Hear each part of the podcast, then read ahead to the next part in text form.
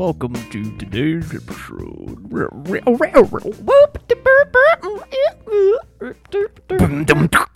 Oh man, Link. This is like a Limp Bizkit CD. Hello, podcast listeners. Welcome back to another great episode of My of Life with your co-host Steven and Victor. guys. Welcome back. You know we're excited to give you another great episode today. We got a topic that is hot cakes right now.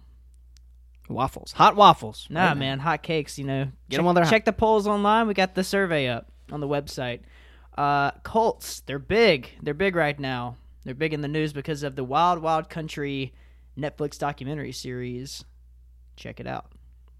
So today's episode, we are discussing Colts, and then how someone might be influenced to become a member or create a cult, or what they are in general, and if they might be beneficial to society. Wow, Sure. I've never seen I've never seen your eyebrows go so high. What purpose do they serve? And then today, instead of doing our normal bourbon and whiskey or and or whiskey, we're drinking on some New Belgium Voodoo Ranger Juicy Haze IPA. Nice. Did not mess it up. Great And- job. Great yeah, job. and they have. I mean, this is like the fourth or fifth different Voodoo Ranger, and they Voodoo Ranger series, top notch New Belgium line. Seven point five percent ABV, and uh, it's unfiltered IPA. So looking at it right after the pour, Vic, it's a little bit cloudy. It's a lot of bit cloudy. It's almost like fruit juice. The way they look, like grapefruit juice. That's what it looks like, kind of. sure does. I'm gonna take a sip without hitting this glass. Here, we can hit glasses too. Great, great, good impressions or early impressions. yeah, refreshing. Uh, today's toilet talk. We're discussing. Stall Oh. gap. Not thigh gap. We're discussing stall gap stall gap and the and- etiquette of the of the, stall public gap. stall. Yeah. Crazy. It's going to get intense. I mean, I'm, I feel pretty strongly about this. I hope you do. Oh, I do. And then our last thing of the day, our fourth versus, I believe, cats versus dogs. Holla. So a big one. There's a there'll be a lot of debate during that For all you listeners out there. I know Vic's a big hamster fan, and that didn't make the cut. So Gerbil, personally, my fave. all right, so let's go ahead and get started today. Uh, take your sip if you want to get another sip in. You already drank half your glass. Man, it it does taste like uh, it's got a little fruity tropical vibe flavor. Guava juice. Maybe like a little bit of pineapple. What do you think, Yeah, pine- pineapple, definitely. Vic? So I heard you were in a cult when you grew up. I was. I was back in the day. Was that the New Moon cult? Yeah. I mean, whenever Twilight came out, I was just like, bam, I was in it. And it was, you know, you there were two different cults. You were either Jacob or The latter, or the other guy. vampire. Yeah. Edward? Edward. Yeah. I was obviously team Jacob because I mean, Because you're tan. I mean, what a hunk. You probably had a lot of hair back then. Yeah, dog. I was basically a werewolf, so you know we would meet under the full moon and like howl and share. You know, we just you know bring dead animals and eat them together raw, and that was. I mean, that's what we did. That was like the ultimate cult right there. It was. It was. I mean, that sounds time. like a cult thing. Yeah. Sacrificing animals, right? Oh, it wasn't. It was to sustain our lives, our our inner spirit animals. Okay. Did your skin also glow in the sunshine? Nah, those were those stupid vampires. Okay. So, guys, if you're looking up cult online, you're going to get a very specific definition as it relates to a system of religious beliefs, uh, and not necessarily like your established religions, but more of it, it's, I guess, cults tend to be linked to enlightenment. Mm-hmm. um, and that's how the I- ideology is established. However, I don't think necessarily you have to uh, you have to group it into just religion, though. It could be pretty much any ideology. I would say. Yeah, it's not necessarily that every like all of these cults believe in some sort of higher power or some sort of uh like Steve said like a religious ideology. It's just a specific line of thinking that they all embrace or are influenced to share. that's uh, and we'll have a couple different examples of both sides of that coin where there are the more enlightening religious kind of you know free spirit versions and then you've got the other ones who uh, they're cults that look at certain aspects of society and look to judge others based on their shortcomings The Illuminati. the illuminati What's the other one? What's the one with the owl? That is the Illuminati, right? coo whoo whoo Do you know anything about that one? the owl bear Owl bear? owl bear What is an owl bear? it's a bear with an owl's face Is it similar to man bear pig? Yes, and Puppy Monkey Baby, which is a cult of all of its own. Is that really? No, but Oh. it's Taco Bell commercial, Oh. which is a cult. oh yeah. Well, the way, they're the way they aligned. it They're aligned now- with the Illuminati. I'm pretty Yeah, they show the the tortilla chip with Illuminati. the all-seeing tortilla chip. yeah. Uh, okay, so why do you think people join a cult?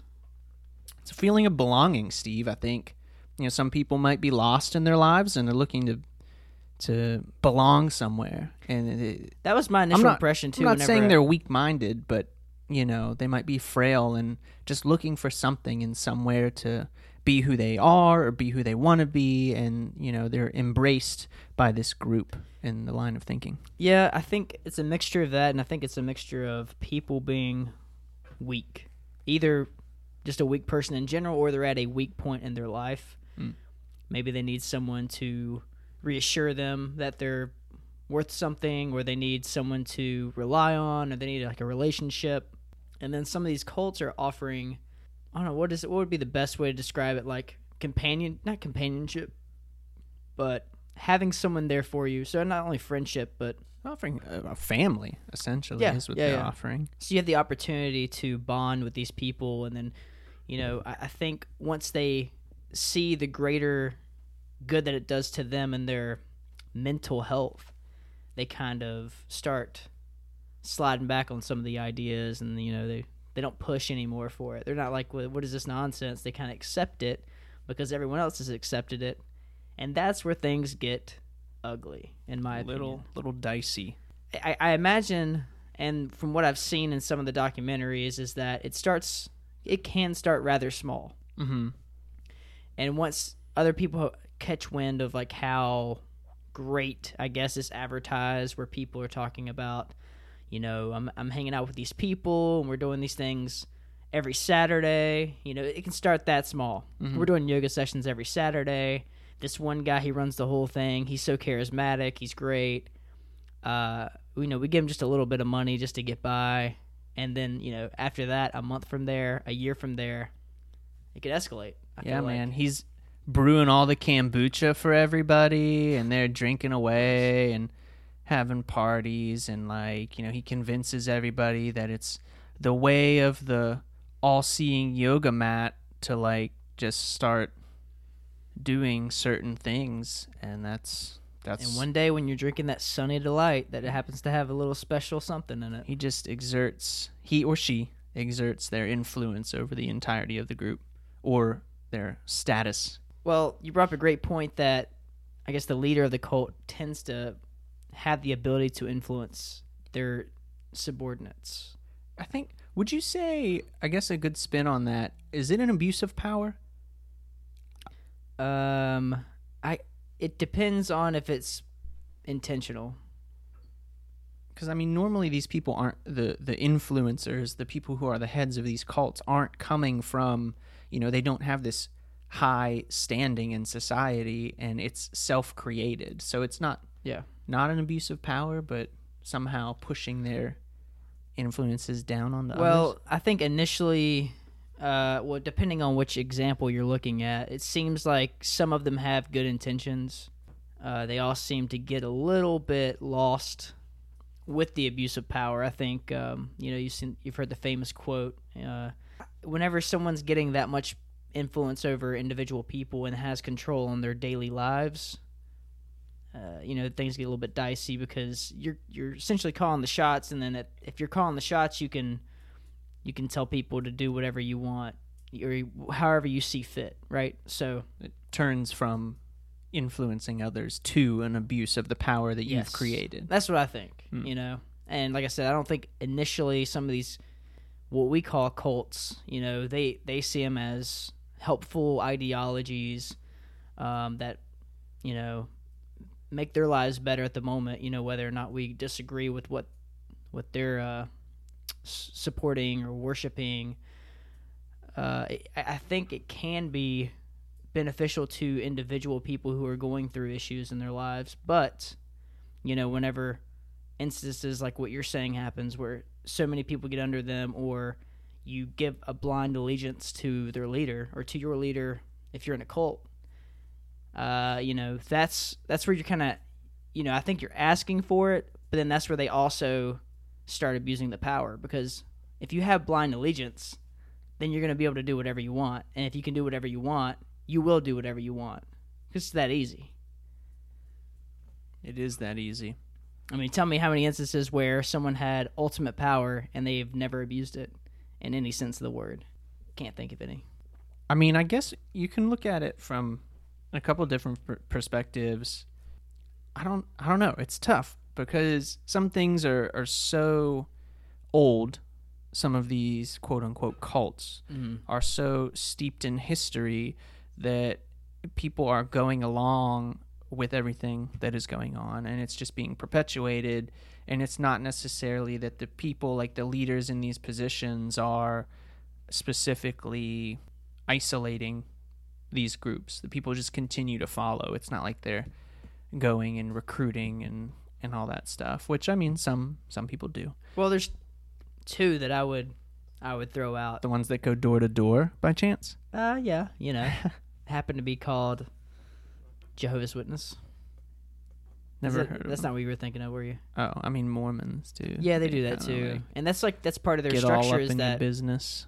well, like whenever you turn 18, your duty is to go about the world and spread the word of Mormonism. Mormonism, John Joe Smith, John Smith.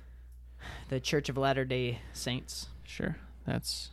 And then the other one being Scientology. But I think it's interesting. I mean, you look at some examples of how extreme the idea of like religious cults can be, but then you look at how progressive some things are with, especially the Catholic faith. And I know we've touched on this in a prior episode where you know I grew up Catholic, and the way you look at it, it is. I mean, it's yes, it's a religion, but it's like it's a cult. I mean, Steve mentioned earlier you have this ritual where you meet every you know Wednesday and every Sunday, and like you go and you kneel, and then you stand up, and then you do the sign of the cross, and then it's like you're just you're a robot. I mean, you're conditioned to do all of these things and taught a certain way, but getting back to the new, pope, the head of the Catholic Church. I mean, he's as progressive as it gets. It's great. It's super refreshing to see these new takes. Um, obviously, the idea behind most religions is to do good in the world and be, uh, you know, a good person in the eyes of whatever God is being worshipped um, or whatever thing is being worshipped. And so, you know, to see these things happening and have positive change is always uh, a good thing. So that's one positive spin to take on it, despite the fact that most people look at certain organized religions as very, very cult like. Yeah, and I don't. I wouldn't. I'd be hesitant to call them cults per se, just because I feel like cult. The word cult has a negative connotation. Oh, yeah. Yeah, and that's why I called it a cult. I mean, I think there's good. If you're gonna, if you label that as a cult, then I feel like those can be beneficial to society because it gives structure to people's lives. It gives purpose. Um, it allows allows people to uh, become.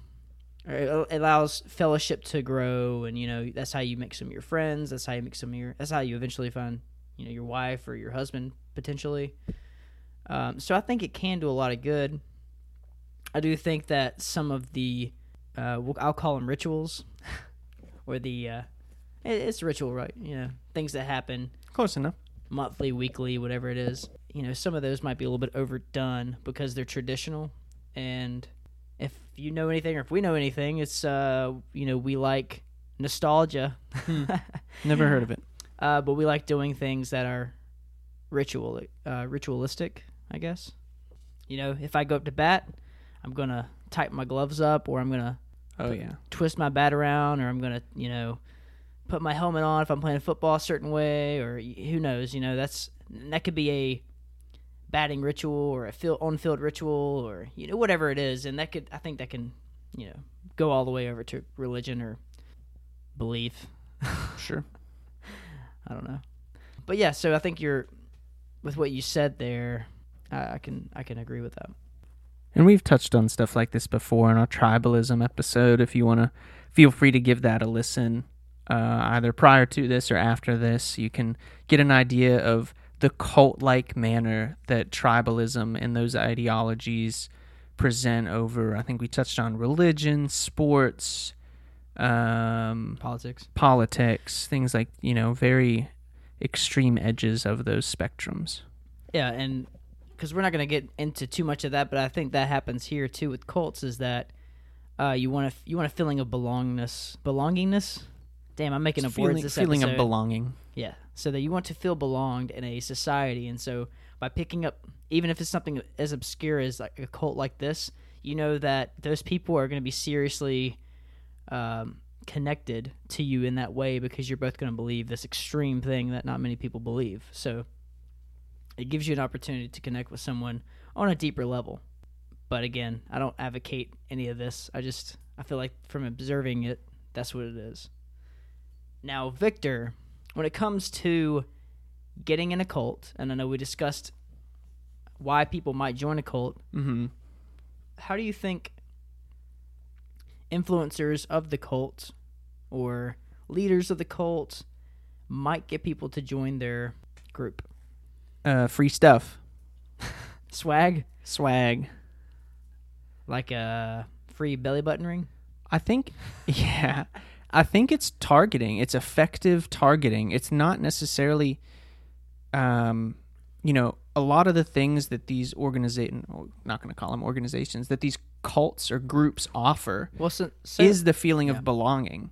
Uh, it's not that they offer anything other than that. And so people who are, you know, steadfast in their beliefs and, you know, have an everyday life that's fine and, and whatever, they're not impacted by these groups, these cults.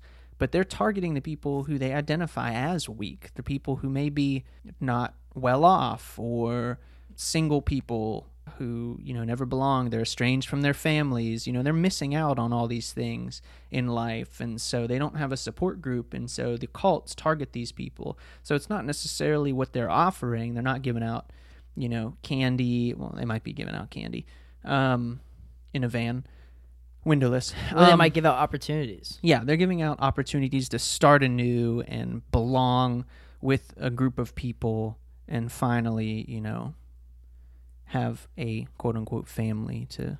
Well, I think it also gives you you could get a opportunity in finding a job if you're someone who's unemployed. And we saw it with is it Leah Remini? I think she was looking for opportunity. This is Scientology. Uh, she was on King of Queens. Mm. So she was already a big uh, she was already a big person on that TV show, but I think she was looking for other opportunities. And I don't I don't know if I, I don't know a lot about her case. Uh, she has interviews with Joe Rogan. She has interviews or a TV show. I think it was on truTV or something. So she goes deep into like what her thought process was, why she joined it, and you know why she left. I Um, think she has a book out too or something. oh, absolutely. Um, but I think you know some of the things that she mentioned, from what I've heard, is is that you know they present opportunities for you. It's like once you get in this society with us, you know, your career might be more successful. I mean, Tom Cruise is is you know one of the biggest faces of Scientology, and we know that he's. I still think he's a great you know actor, or, uh, action movie star. Uh, I know a lot of people don't really care for him, think he's boring. but- Tom Cruise is great. Yeah, so outside of that and Katie Holmes and all the other women, he probably Tried to convert. Yeah, I think he's a he seems like a normal guy. One of the other things when I was looking into cults for this episode, I was looking into why or how do cults keep people inside their ideology. So how long can you stay in there and then think this is a little bit absurd, like things are getting crazier than when they first started. You know, say that you gave me a list of we're having these five commandments that we have to meet. Uh, and then you know, a month or a couple years from now, rather, you change it to 12 commandments or 13 commandments or you lo- lower it to 2 to accept more people. It's like, well, I don't understand this, but if you're already in the cult and that happens, how are you accepting that without any like pushback? You know? So I was digging into it, and there's this thing called coercive persuasion, which is basically the act of brainwashing someone. And so when someone starts into a cult or someone is not sure about their thoughts being in this group, they somehow find a way, the group finds a way to lower their self worth. You know, you're nothing outside of this. You have to cut ties with your family. You know, this is the only way that you'll succeed in life or something, you know, whatever it is. Mm. Uh, and then so that person is already at, like, mentally at a low state. And whatever you or someone else picks them up at that low state, that's how you develop a bond with someone. Someone's there for you in in your time of need, and so it gives them, I don't know, an opportunity to to join in with that group. And then whenever there's a lot, there are tons of people are surrounding you, having an, the ideology or thinking of a certain ideology, you're more than willing to accept that, right? Mm-hmm. So if you have hundreds of people in your office that watch football, and then you don't watch anything at all, but then you're not ta- so you're not talking or developing relationships with people at work, you might go watch football just so you have something to talk about at work, right? I mean, have you seen that in your own life? Where you're like, ah, I might watch a little bit of golf just so I can Yeah, connect with some people in the I mean that is pretty much what I do as well. I'm not saying I'm joining any golf cults recently, but it's nice to, You, know, what I mean, though. and it's different groups of people too. So, you know, I guess you could say that I belong to a bunch of different cults. Like what? But all Like the bowling all the cults, yeah, softball cult, murder cult, murder of crows. What is that, Dude, we started a cult in the office. You got to get in on that. Murder of crows. Yeah, there, we have Is it a podcast cult? No, we have maybe we have a couple different sides to our office, and each side has different personalities, which is kind of interesting. But uh, the side that I'm on currently, it's one of the few areas that has a full section. So like you can sit six people in a section, and we actually have a full section. And occasionally, one of us will just let out a caw caw, and then the others will respond. And so we've kind of started our own rallying cry. We call ourselves I don't know, a couple of different things. Birds of prey, birds of war, It's a war. murder of crows. Isn't Birds of War we have a theme song. Really? We do. Yeah, it's pretty is wild. is it uh, R. Kelly's it is Fly? No, is it? it's a "Fly Like an Eagle"? some Japanese Fly artist. like she eagle. sings like you can't understand any of the words except she says crow a couple times. I believe I can fly. That's the one. That's R. Kelly. That's not our theme song though. Oh. But yeah, we just started our own our own cult over there. Our line of thinking on our specific side of the office. We don't want anyone else from the office to Okay. join because they don't Now, belong. do the partners count? Because you have partners that sit on your side. we do. I mean, I'm the pretty ex- sure have they you get opened really an invitation? annoyed. We have not, but I mean, I know they've heard me ask like if people want to join. But Like one person specifically that happens to be like right in front of your row. yeah, and she Closes their door. she just closes her door. Just acts like she didn't hear anything. Uh, I don't know. It's normally when like good stuff happens. Like we had an issue just the other day that you know a couple of us worked together to solve, and we solved the problem and let out our caw cry, and you know it was a good thing. So we're celebrating. We're keeping the morale high in the So ha- office. Is it just the six people in that group in that row, or is I it think, people I on think the other for side? now, I think it's just the six of us. We haven't heard any other calls in the office. So you haven't uh, pressured anybody to get in this group. No, we're we're making progress though. But We'll get there. so you found like a way to ma- not manipulate people, but to feel comfortable in a group. There's a little And bit. that's- there's a little bit of group think right now. That's part of what it was too. Was trying to open some of the people up who who are a little less, uh, you know, involved in the silly kind of things in the office, and so that was part of the thing. Because obviously I'm an idiot and like I do those things all the time, and so some people go along with them. But it was nice to see you know get some other people involved for a change and get them to branch out a little bit. Branch. Birds, birds on a branch. Get it? Yeah, unfortunately. Caw.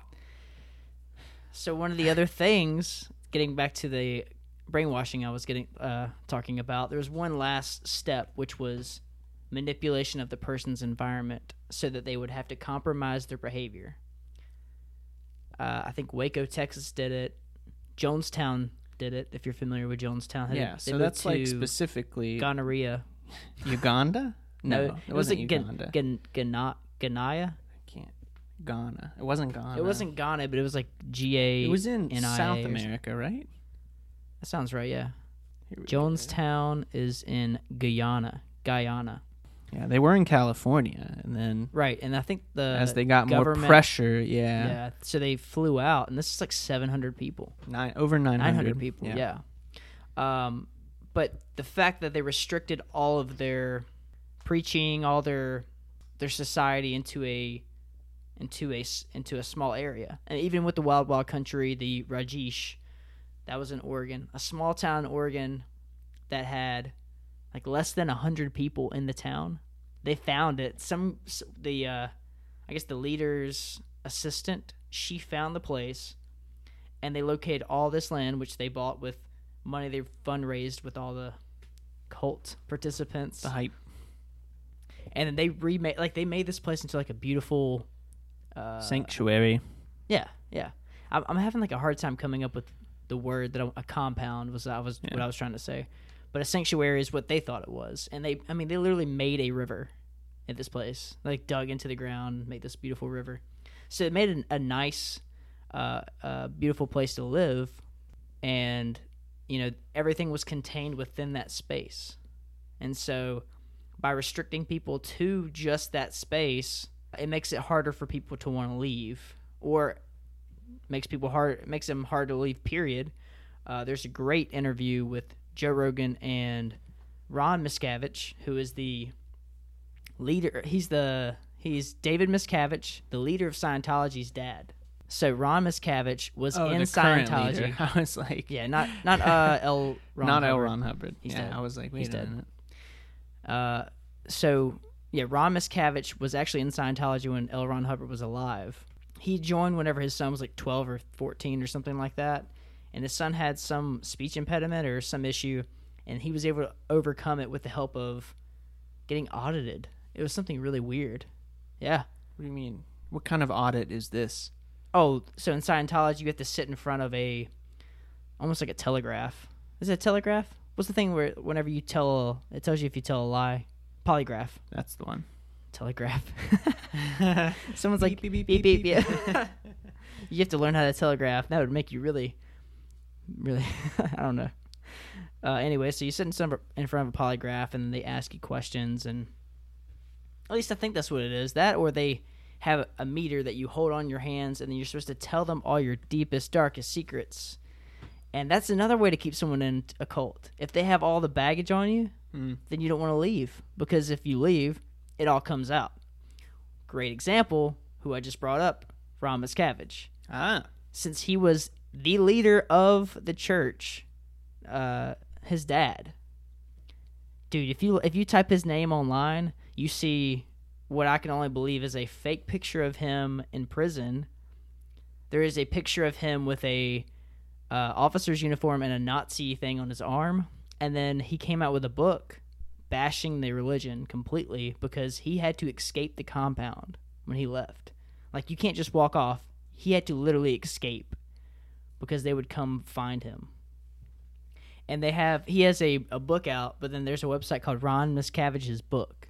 And it's like every article on it is like bashing him and talking about how like it even has a list of all his friends. It was like Ron Miscavige is friends with and then list all these people. and it's like, is that Scientology's attempt to Yeah. like discredit him? And it's so obvious though if you look at it. I mean, it is clearly obvious and sad. Um, but that's that's what they're trying to do is just discredit anything that he says by putting him under the you know. in the line of fire. So we've seen that that can happen, and you know I don't know how pervasive it is throughout all cults, but you know it happens. Uh, there was one I watched it the other day where a guy had said he was the next coming of Christ, and he had sex with his with yeah his son's wives. His Dude. son had multiple. Oh, his He has sons, sons. multiple sons. Had wives. He he was able to have sex with them because he said that was God's will. Dude, it's insane. And how I do still you don't understand how people fall for that. Exactly. It doesn't make any sense to me. Right? I guess, you know, like we're talking about, I guess it starts off small and eventually you have to start believing everything. There's a thing called cognitive dissonance. Are you familiar with that? Does it have something to do with thinking? It does.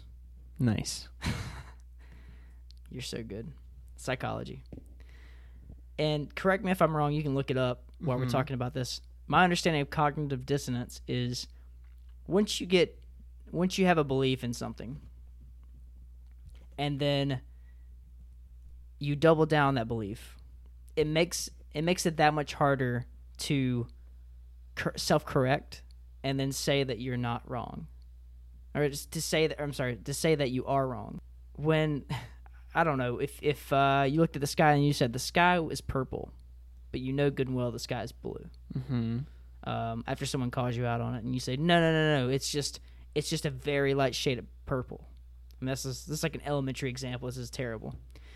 Uh, and then eventually it gets to the point that it is so obvious that there's no shade of purple ever. It's like the lightest blue you can get. You'll never back down because it would make you look like An idiot. an idiot because you've been backing it this entire time, and then now you're gonna leave and say that uh, that you were wrong after all these years, after you knew that you were wrong, but you're just like, no, I'm not gonna do that. It's just like an embarrassment type thing, even though you would be embarrassed for doubling down. Is that right? Does that sound like a Close enough.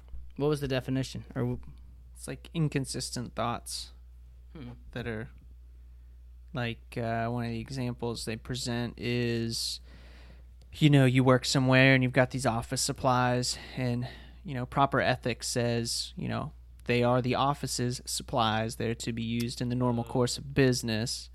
But you know if i take this pen and use it you know at home what's the big deal you know? So you have two schools of thought there of you absolutely cannot use this for personal use versus eh, it, do- it doesn't hurt kind of thing So maybe I'm doing a disservice by describing it the way I did. But I think you get the idea that you have a strong core belief, and then, you know, whenever you have contrary evidence, it makes it hard for you to, uh, I guess, accept it, and so you just double down on what you believe in. I think you could do that with facts. If something, if you're if you're so used to something, maybe that milk is good for you. Sure is We were told that when we grew up, milk was great for you, right? yeah full milk, fat milk, 100%. What's it called? delicious full milk, whole milk whole milk, aka milkshake milk. I mean, we're told that that is helps you create strong bones. Yep. And then whenever we get older and see, there's some documentaries out there now that are saying that that could lead to osteoporosis uh, yeah, yeah, that's what it is, osteoporosis. So the weakening of your bones as you get older, right? That's essentially what that is. The cognitive dissonance of being in a cult and having a strong belief in that cult's purpose, and then someone saying, "Well, obviously it's not true because of this," then you're just like, you shun that idea and you just kind of lock yourself in this position, making it even harder to get out. I'm trying to burp. so what else? You know, Do you- what else did you feel? I mean, I just had some specific examples, and this is more for people to get out and kind of inform themselves on because the topics are so fascinating and to look at how people were manipulated and like the people who were at the head and the followers um, involved and what swayed them to join these causes, if you will Mm. um, just interesting. You know, there's plenty of documentaries and books out there. Charles Manson was a big one. Uh, his is pretty fascinating in the sense that he never actually committed the crimes necessarily. Right. He was more of, you know, just strictly an influencer on his uh, subordinates, on his followers. And they were the ones who carried out the misdeeds, um, which is, you know, pretty interesting. Is that conspiracy? Uh, I don't know what he went to jail for. But He went to jail for I mean, life. Yeah, and he is dead now, which is nice. But oh, um, is he? Yeah, he died in 2017. Didn't he marry someone while he was in prison? I have no idea. okay, look but that up. he died in 2017. He's got some pretty interesting interviews, you know, in prison. Uh, his line of thinking. He was just a crazy, crazy guy. Um, but I forgot what I was gonna say about him, other than it was unique that he didn't actually commit the crimes. Um, oh, he was more of a society guy. He wasn't a ever you need to do what's right because you know you need to be enlightened and that stuff. It was Oh, more yeah. of these are the things that are wrong with society and we're going to take care of it. Did it not have anything to do with religion?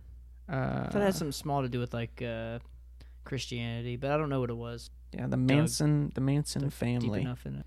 Uh, While Vic's looking that up, Jonestown was another religious example. We've touched on that. There's something I saw today called the Fundamentalist Latter Day Saints. So this is the original uh, Mormon ideas, uh, ideologies.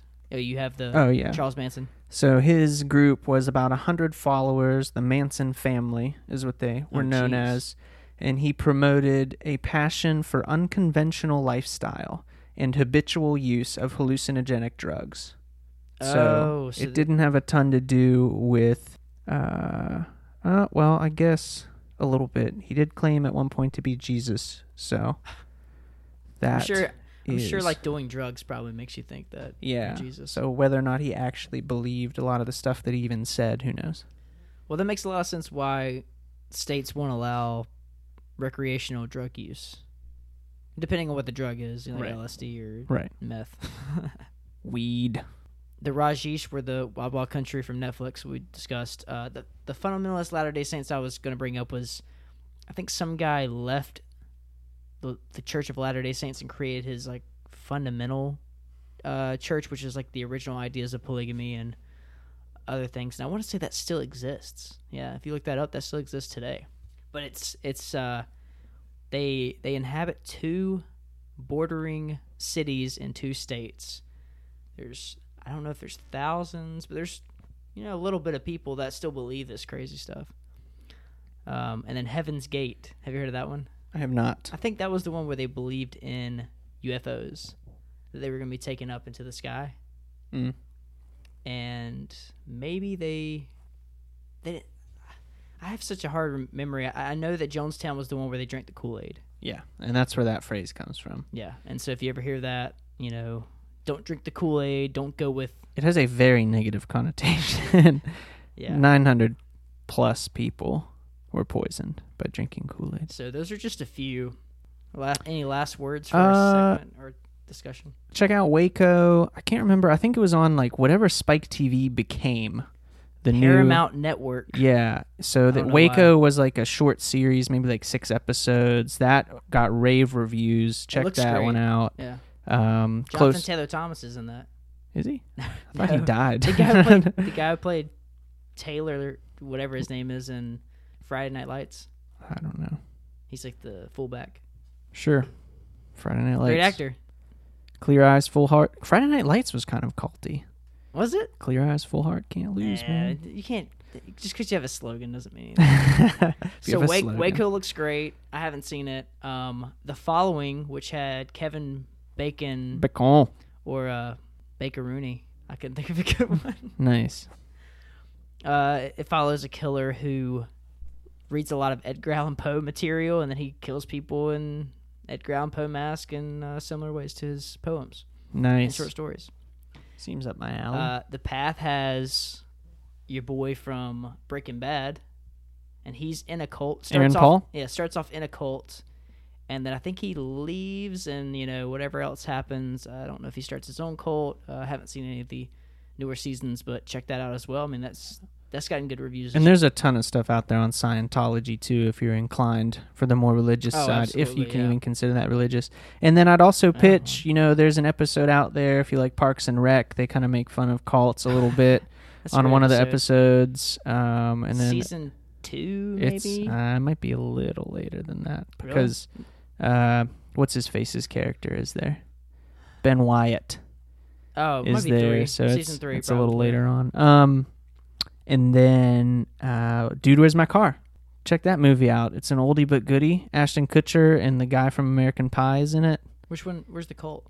Zoltan. Shit, dude. That's a great. uh, Like I thought you were gonna say something about aliens, and I was like, no, they were real. But Nah, Zoltan man. was a cult. Yeah, you're right. yeah, dog. They So were I mean, the. They were the. little more. They wore uh, popping paper or whatever it is, Yeah. bubble wrap. Bubble. Um, yeah. So That's awesome. if you want a little lighter side into the cult game, you know, it's nice to get that's, a, introduced. that's a good comedy watch, and then Yeah. also another great comedy would be The Wicker Man. And by comedy, I mean if you want to see Nicolas Cage in a bear suit for 15 minutes, there's a movie that has that. it's really great. Um, other movies, The Red State, kind of similar to the Westboro Baptist Church. We didn't talk on that much, um, but yeah, it's kind of culty. And The Master, which is a a made for, or I guess it's just like an I don't know if it's HBO movie or an actual film that came out had uh, Joaquin Phoenix and what is the dude's name? Philip Seymour Hoffman He did. and it was basically Scientology. So there's those, tons of documentaries. Uh, Going Clear was the HBO one. Wild Wild Country again. I suggest it. Six episodes. They're all about an hour each, but definitely worth it. Moving right along, Stephen. To What do we have today? Toilet talk? toilet etiquette and the stalls. Stall etiquette and stall gap. I couldn't think of a better word, like phrase to call it, but Stall. All right. I think it's the best way. so to here it. you go. Here's the sitch. Yep. Mm-hmm. You walk into a public bathroom. You've got some stalls. We're gonna start. I can already see it now. We're gonna start with the thought process. You've got three stalls. Far end, handicapped. You've got one in the middle, and you've got one, you know, there In front of you. in front of you. There's three stalls. What do you pick? All available. The middle. So, I I, mean, wanna- I like touching feet. gross. so I think like my train of thought, if they're all empty, you got to take one of the ends You have to. because you know if someone else walks in and needs the stall, they can give you that one stall gap as they should. Exactly. You know, and this is not the gap that I'm talking about with stall gap, but I mean it's applicable. So that's why Well, it's I the same thing as when you're at a urinal. Yeah, yeah. You You, don't get wanna- that one one gap. the whole goal is that you're not directly beside someone when you're at a toilet. Yes. Is When a urinal technically a toilet, Doing your business. or is it just Yeah, it's a toilet. It flushes. Or, yeah, yeah. You pee into it. I mean, if you're Stan Marsh, she's poop into it too. Yeah, dog. Stan. Um. So yeah, that's definitely the way to go. I mean, you have your instances where there's someone in a stall and you got to do whatever. If the only stall available is the handicap stall, do you What do you do? Do you think twice? Do you just go into it? well, our office does not have any handicapped persons, so I do not think twice. Yeah, I pretty much just go into it. If you're in public, I hate to say that I've done it before, but I don't use the bathroom much in public, so I don't really. And I mean, it depends too. Uh, a lot of times you're going in and doing your business, like I have a you great story about this. You're in, you're out, no big deal. And we've all seen there's like a meme out there, some something that floats around on either Reddit or Instagram or whatever, and it's the picture. of a This, turd. this guy, this guy took a picture while he was sitting on the toilet in the handicap stall, and he took a picture like out from underneath. Oh no! And there was, you could just see the wheels of a wheelchair Oh, sitting no. outside of the handicap stall, and he said, "This isn't supposed to happen." but uh, that's well, if all the if all of the toilets are full situation. and he did Yeah, that, then I mean, you it's did. not his fault. But did what you uh, had to do. So uh, to your to your thing, typically when we when we go to the bathroom, not together. I was actually gonna say that too. Someone takes the front or the last stall. Same thing with the urinals. Well, we only have two urinals at work, hmm but if there are th- three urinal- urinals, you would typically take the one closest to you. Then the next person takes the one farthest away. Then if it gets busy enough, someone will take the middle. But typically, you leave the gap Yeah. for privacy. Yep. I think that's the best way to put Sure. it. Privacy, right? Yeah. Not that anybody's going to look at you. No one should look at you. No one has X-ray vision But through a someone has stall door or whatever. Oh yeah, a but wall. wall. Well, some bathrooms, like at uh, entertainment facilities, They just don't have any. they don't have the actual stall Yeah, divider. dividers. Yeah. Um. So they someone could technically look over at you. Pervs. We're not saying that you should or that it will happen, but it can happen. True. Um. And so that to be gentlemen, we try to give each other privacy Yep. in the sense that you have enough space that either you're going to notice someone staring at you or it's uh, hopefully not going to happen that Yeah. far away. And then you've got like there's this piece of shit that works at the law firm across the way. the guy that doesn't wash his hands that we've mentioned many, many times. Uh, Dude, Filthy Frank and uh, Filthy Frank, Stinky Pete, whatever you want to call him. uh, this is his third he, shout out. there's no doubt in my mind that he would violate the rules immediately. He would, if we had three urinals, he would take the middle one every time. Mm. He's just that kind of guy. He seems like the guy who would poop in the He looks, if he, could. looks really molestery too. I mean, he's got that like ratty facial hair, you know, balding. He, I just, oh, he's the. We got donuts into the office the other day, and they came from a law firm, and Mm. I had to check first which law firm they came from because I knew if they came from his law firm, I didn't want to eat them. Oh, absolutely not. I think we would have trashed him. Oh yeah, they'd have been gone. But But uh, the thing is, I think even the girls know at this point how bad it is. Yeah, I'd like to get some perspective on that to see. I've never. I mean, you don't talk to women about Mm-hmm. those things, but you know, if if a lady's going into the ladies' room and there's three stalls in there, what's what's normal procedure for that? Do you Yeah, have like- a have a stall gap like the the gentlemen do as well? Sure, ladies, let us know. Uh, I know you typically have more stalls in your bathroom because you don't have urinals. It's harder to You fill the space. fill the space with what you have. Yeah.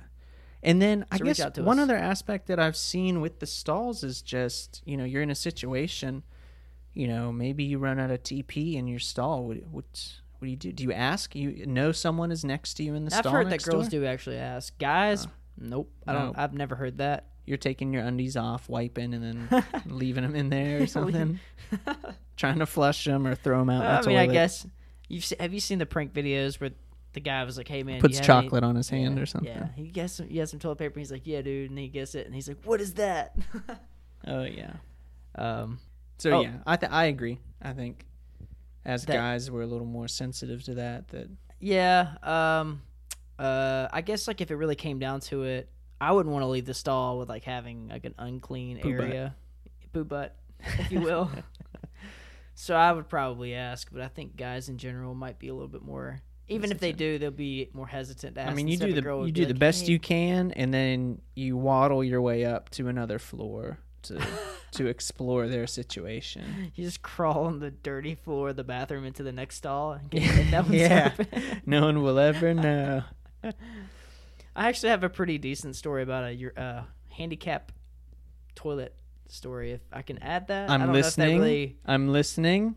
It So- involves stalls. yeah, it involves stalls. So when I was, I would say eight. We'll go with eight in this story.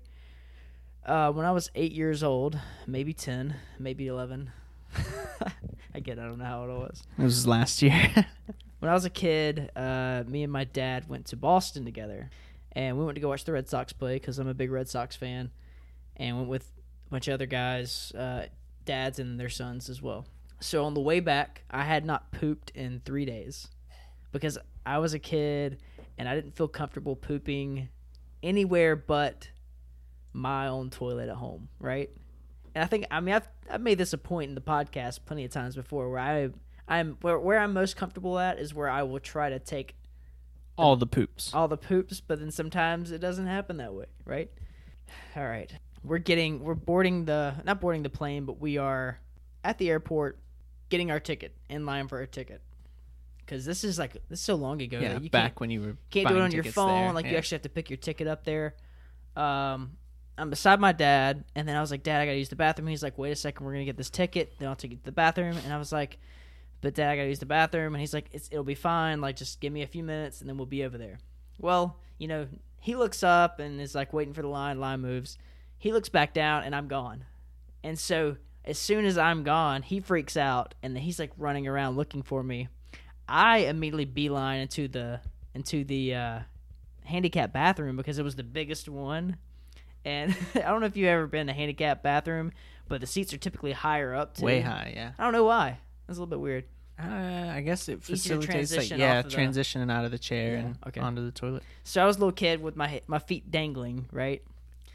And then I'm in the bathroom, like trying to use the bathroom, and I I still can't do it. You know, I'm still constipated and like uh, freaking out. And then my dad, I hear my dad run in the bathroom, and like he like kicks open one of the stalls, and someone's in the bathroom. He's like, "Hey man," he's like, "I'm sorry, I'm looking for my son." and so I'm like just like you know, dangling my feet, like waiting for like everything to come out, and I don't know what's really going on. Like I hear noise, but I'm like, ah, I gotta hurry up and do this. I gotta go see my dad. And so when I finish, which is essentially nothing, I get off and uh, I go see my dad, and he's like, "Where were you?" And I was like, "Oh, I was in the handicap stall." And he's like, "What? You're in the handicap stall?" I was just in there. I was like in, in the bathroom, and I was like, "I kicked the door open on somebody," uh, and he's like, "I couldn't find you." And I was like, "Yeah, sorry." Whoops. and I guess he he thought that I wouldn't be in the handicap stall. He's like, "Why would he be in there?" And plus, he probably didn't see any feet because they were tangling over the uh, bottom of the door. But um, yeah, so I used I tried to use the bathroom, and uh, yeah, Dad freaked out. So Good times, man. thought it's a pretty good story. He might have an actual better take on it. You know, being the guy who was really worried for a good twenty minutes that his son was kidnapped. Yeah. So I'll see if I get him on the podcast and Ask him that again. some good stories. So, guy, uh, girls, again, um, reach out to us if there is happens to be anything that we're not aware of on the girls' side of the bathroom. We don't go in there, so we don't know. We don't know. Um, you guys might even have nice air fresheners, so Yeah. Tell that to Moving on. Versus. We have on this week's Versus Dogs versus Cats. I think there is not a debate here cause uh, because cats are dogs better. are better. dogs are the best. There's dog people, and then Man. there's losers, and those people are cat people. All right. What's your argument to start off with? Because I will full disclosure. Steven's a dog I'm not person. sh- I'm well, actually I'm not sure. you grew up I'm with both. fence. You're bi- bisexual. I'm bi animal. Okay. Does that sound Ban gross? banimal Does that sound gross? sounds illegal. It it in North Carolina at least. Maybe not California. Uh, yeah, so I'm on the fence. I've had both, and I've seen the benefits and consequences of both. Mm-hmm. So, being a dog guy, how would you Mhm. start off? Well, I mean, I guess I should preface. Uh, did not grow up with any pets. Uh, the first pet I ever had was the dog that I got a little over a year ago. My brother has three cats, so that's a little excessive. I see the merit in cats. I respect cats, um, and I enjoy the low maintenance as well. Definitely nice. We fostered some cats two or three years ago now. It's been a long time, but for a couple months we helped someone in the neighborhood out. So I get it. I see the merit in it, but it's just there's more to do with dogs, you know. I mean, I realize you can kind of have your life and have no problems with cats, but dogs you take them out, you enjoy them with other people, you take them to the park, you enjoy them with yourself. You know, you hang out and veg around all day. They just kind of lay down and nap next to you. Um, but then you can go out and be active and enjoy yourself and get out and involved and take them to breweries and you know you have people it, it's a conversation starter you don't see people out in public talking about cats You definitely don't see people bringing their cats outside there is one have you seen the cat down the fat cat downtown downtown. In downtown Oh, Raleigh. I think I saw some guy bring it the other day. there is one guy who Yeah. brings his cat his overweight cat out for walks and he doesn't put a leash on it though. no right? it just walks around it'll walk like 10 feet and then sit because mm-hmm. it's so fat and then it'll walk another 10 feet and then sit down and have heavy heavy breathing and stuff crazy That is crazy, but that's why cats should stay indoors. yeah so there Uh, you go less versatile Um, for me, the thing with cats is that they can offer some sort of companionship. Mhm. They do. They don't necessarily like cuddling with you. so when they're clawing your face that's Yeah. Now I do like having. We have a cat at my parents' house. They usually uh, post up at the bottom of the bed, and so when you go to bed, they're down there at the bottom, warming your feet up a little bit. You know, kind of hanging out. Not that they're gonna do anything whenever something bad comes in, like a dog would, but they're there kind of in spirit, right? You're the you're the protector, and then they're the uh, guardian angel. sure I don't know. That's probably too much credit for the cat. too much too much. Um, but I don't know. I mean, cats are cats are fun to pet. You know, some of them are assholes though. The one that we have is a, pr- a pretty big asshole. Like you know, if you start petting him, he likes biting you. he has sharp teeth. So, cats all cats have sharp teeth it's not like i mean dogs do too but when they're Some cats don't puppies teeth. it's pretty bad but well, you know now that jackson has his adult canines you know he'll nibble on you, and it's not not Yeah. a big deal. I guess the positive thing is that you have him in the house. You feel like something, someone or something is there with you, but you don't have to do too much stuff when it comes to taking care of them. Like you clean their litter box out. You know, you feed them once or twice a day. You leave some water out. You could leave food out for like a few days if you really wanted to. I, I, would- I don't advocate that for anybody who has cats. Not trying to get PETA called on me. It should should also be noted that I'm allergic to cats, Well, we had two cats in the house. and that's when I period. when I discovered Oh. my So Victor and I cat sat, cat Fostered, scratch fevered. essentially. Two cats for four months is what I was Yeah. I actually meant to say. Uh, one of them had like an abdominal issue where it got cut when they were born, and it flopped back and forth. Oh. It like sway left or right. Dude, so it was the and she she thing. did not enjoy because I would just try to poke it and stuff, and like she did not like that at all. But they, I mean, those are probably some of the best cats I've ever played with. Oh yeah, They, were really good. big personalities. You Yeah. know, they they turned me on to the possibility of being a cat person and the Yeah. ease of care for them. Yeah, they didn't provide quite the companionship that I was looking for in a pet. You know, definitely got to go dog for that, but it, they were just pretty chill. Well, Jax, yeah, Jax and Kiwi, which is kind of where my dog Jackson, his name comes from. Um, Jax was definitely the cooler one. Yeah. You know, I remember, you know, going downstairs in the morning, opening the refrigerator, getting something out, and then he was like on top of the refrigerator Dude, yeah, I don't even know somehow. how he got there. No idea how he got up there. And then Kiwi would just be lazy and like hang around. yeah, and lay Um, down and kind of want you to pet her, but not really. There was one time with with with Jax, I was trying to mess with him. Right, I put clothes in the washing machine, and then I was gonna act like I was gonna throw him in the washing machine, and he effed up my arm. like he just like blood pouring down my my arm. It was so bad. He was freaking out. Yeah, cats no holds barred, man.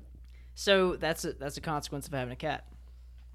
They are lazy, and they don't always want to play with you.